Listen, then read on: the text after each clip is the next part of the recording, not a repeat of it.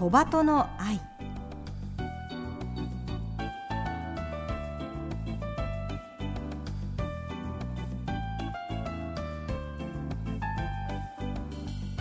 小鳩の愛ポッドキャストまたはラジオクラウドでお聞きの皆さんこんにちは。日本テレビアナウンサー杉野真美です。目の不自由な方が安心して街を歩ける社会を目指してこの番組では視覚障害者も晴眼者も共に役立つ情報話題をお届けしています。ラジオ日本では毎週土曜午前8時15分から KNB ラジオでは毎週日曜午前7時15分から15分番組として放送しています。このポッドキャストではゲストの方へのインタビュー部分のみ抜粋してお送りします。本放送と合わせてこちらのポッドキャストもどうぞお楽しみください。それでは小鳩の愛ポッドキャスト今週もスタートです。今週も二人乗り自転車タンデム自転車の話題をお届けします。車体の前後にサドルペダルが2つずつついていて2人一緒に乗ることができるタンデム自転車。前に晴眼者が乗ることで目の不自由な方も一緒に走ることができます。今年7月1日に東京でも公道での走行が認められたことによって全国の公道で解禁となりました。今日もタンデム自転車の魅力についてご紹介します。では走ります。せーの。よいしょ。よしあ行けた。あー曲がれた曲がれた。おお行った行った行った。左にカーブします。あできました曲がりましたね。目が回らない程度、はいはい。もうすぐ止まりますとちょっとだけ距離伸ばして走れました。あのー一人で乗るよりもやっぱりこう後ろに誰かを乗せてるっていう意味でもちろんこう緊張感もあるんですけど、ぐっと踏み込んだ瞬間のこうなんていうんですか前に踏み出す力はすごいパワーアップしてる気がして、私がスタートするよりも前に多分伊藤さんが今ぐって入れてくださったので、なんか二人の力で力を合走ってるわせたんだなって感じがいうのがしました。はい、初めてお会いしたのに、ええもう共同作業がえできちゃいました。はい。とても楽しいなと思いました。いやー面白かったです。ありがとうございます。ありがとうございます伊藤さん。じゃあ伊藤さん降りてください。はい今日はまず私のタンデム自転車初体験の様子をお聞きいただきました。一緒に乗っていただいたのは東京都盲人福祉協会役員の伊藤房子さん2018年から友京のイベントタンデムを楽しむ集いを担当されていてご自身もこのイベントを通じてタンデムの楽しさを知ったという方でしたあのタンデム自転車は前後にサドルペダルが2つずつついていて2人一緒に乗ることができます。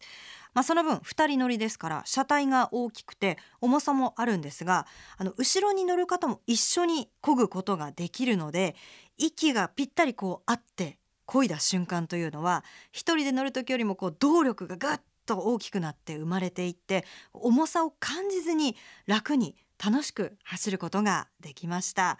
あの私が実際に体験した時も伊藤さんが一緒にペダルを漕いでくださってしかも伊藤さん経験者なのでじゃあ声をかけましょうとか321みたいな感じでおっしゃっていただいてあの本当にこう一緒に走る楽しさというのを実感することができました。ただですねやはりあの私初心者だったので曲がる時あの車体が大きい分重心をこうどうしたらいいのかなというのはちょっと難しいなと注意が必要だなと感じました。あの安全に走るためにも前運転する人と後ろに乗る人が、ま、息を合わせて、まあ、声かけなどをしながら走ることがとっても大事だなと思いました。ぜひあのタンデム自転車にこう触れる機会がある方は声かけを意識しながら楽しんでみてはいかがでしょうか。さて今日も東京都盲人福祉協会の伊藤房子さんそして東京サイクリング協会の藤田真一さんにお話を伺っていきます。友京とサイクリング協会が共に開催しているタンデムを楽しむ集いは1991年から続く人気イベントで延べ300名の方が参加し開催回数なんと110回を超えています。そして多い方はもう68回も参加していらっしゃるという方がねいるそうです。最近はどんな様子で行われているんでしょうか？あのこのタンデム自転車の、まあ、集いこれ友京で長く続いているということで、やっぱりタンデム自転車は視覚障害者の皆さんの間で人気なんでしょうかね？どうですか？そうですね、うん。はい。あの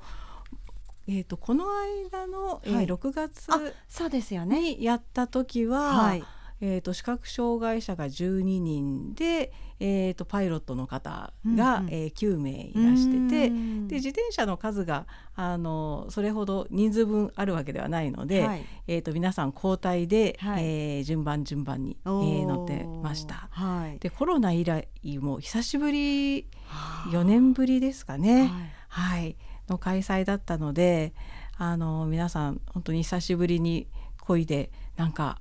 あの年を感じたっていう方もいらっしゃいましたけど でもやっぱり楽しいっていうお声が聞かれました次の人次の人はい次空いたよって言ったらもうすぐあじゃあ私行く私行くっていう感じでもう2回3回乗ってる方いらっしゃいました。えー。じゃあやっぱり皆さんね乗りたくてもね乗れない時期がね、ねえ。ありましたもんね。うん。で久しぶりだったんですけれども、えー、と4年間乗らない間に道路交通法の方が変わって、はい。あの自転車乗る人はあのヘルメットが必要になりましたので、はいはい急遽あの補助金をいただいてたので、うんそちらで、えー、とサイクリング協会の方に10個ほど急遽買ってきていただはいいて、はい。はい。それでは初めてヘルメットしてやったんですけど、はい。あのなんで今のそういう自転車用のヘルメットってすごい軽いんだっていうのとか、はい普通の丸いヘルメットじゃなくて、はいはい。ちょっとこうなんていうんですかねね平べったいというか、はい。そういう形で、えーでしたけどそんなに違和感なあく乗ることができました。たです。確かにこの34年の間にねええ自転車をめぐる環境もいろいろこう変化していますもんね。うんあのまあ、これまで本当にねあの110回開催されて68回も参加されてる方いるっていう話ありましたけど、あのこのイベントについてサイクリング協会の皆さんってこうどのように感じられているんですか？まあ、少ないメンバーなんですけど、えー募集をかけますとうん。初めて、はい、じゃあ今回は出てみますっていうような方もいましてはい、まあ来た方は貴重な体験をしたっていうことで、んんうん。当然あのボランティアとして出てきてるので、はい普段あの視覚障害者の方と相対すること普段ないと思います。はいはい。でそういったところで貴重な体験ができたと。うん。ただしやはりあの自分一人で乗ってるのと違って、はい。えーまあ他人というと変ですけど乗せて走っているっていうことで後ろの方のまあ命を預かるっていうと大げさですけど、はい。そういうところのリスクはやっぱり大きく感じてますうね。んそうですね自分がねちょっとこう体勢崩してしまうと一緒にこの後ろに乗ってらっしゃる視覚障害者の方もこうぐらっとねしちゃう瞬間でちょっと私も先ほどあの伊藤さんにご迷惑をかけない程度で ドキドキしてたんですけれどもそのあたりはちゃんとこう責任を持ってと言いますか。そうですね。うん大事なところですね。まあ喜んでいただいてるので、はいまあそれを勝手に今後も頑張っていくしかない。え ーそうですいやね。本当皆さんの喜びの声もあって、はい。えーある方はあの中途視覚障害者になってずっと乗れなかったんだけども、はい5年ぶりに自転車に乗れて嬉しかったっていう方もいらしたりとか90歳の男性で、はいあの生まれて初めて自転車に乗ったっていう方がいらしたりとかあの本当に、えー皆さん貴重な機会だって、えー楽しんでおられますね。ああいや藤田さんこういうお声を聞けると嬉しいですね。そうですね。うやはり励みとして。ねえ藤田さんご自身は、まあ、このタンデム自転車のこのイベントで初めてこう視覚障害者の方にお会いしたということになりますかね？そうですね。えー先輩からお前やれと言われて、はいはいはい引き継いで。一応やらせていただいてるんですけど、はい、どうですか、まあご自身の中で。どうして接したらいいか分からずに、うんうんうんうんでたまたま見つけたのが盲学校の夏季のなんか体験コースみたいのがあったんですよ。はいはい。で1週間ほど通わせていただいて、はい。でいろんな視覚障害者がこういう方なんだよってこういうふうに接して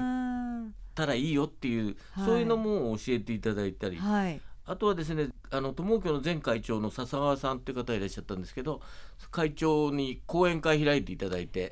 東京サイクリング協会のメンバーの前ではい。いろいろ教えていただいたりもしました。な。るほどあじゃあそこでねまた交流というか知らないところを知って、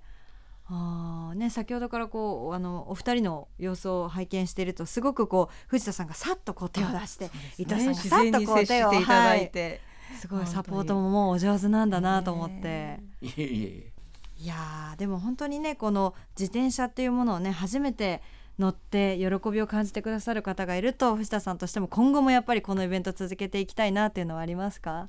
そうですね大変なんですけどやっぱり喜んでいただけるんだったら、ううんん続けようかと、うん。そうですね。はい、思ってます。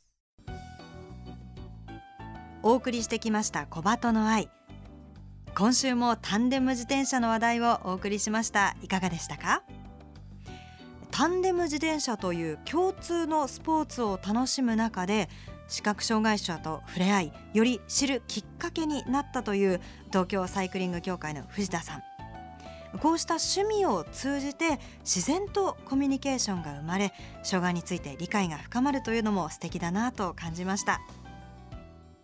今回紹介しました東京都盲人福祉協会のタンデムを楽しむ集いは次回10月22日11月19日に開催する予定だということです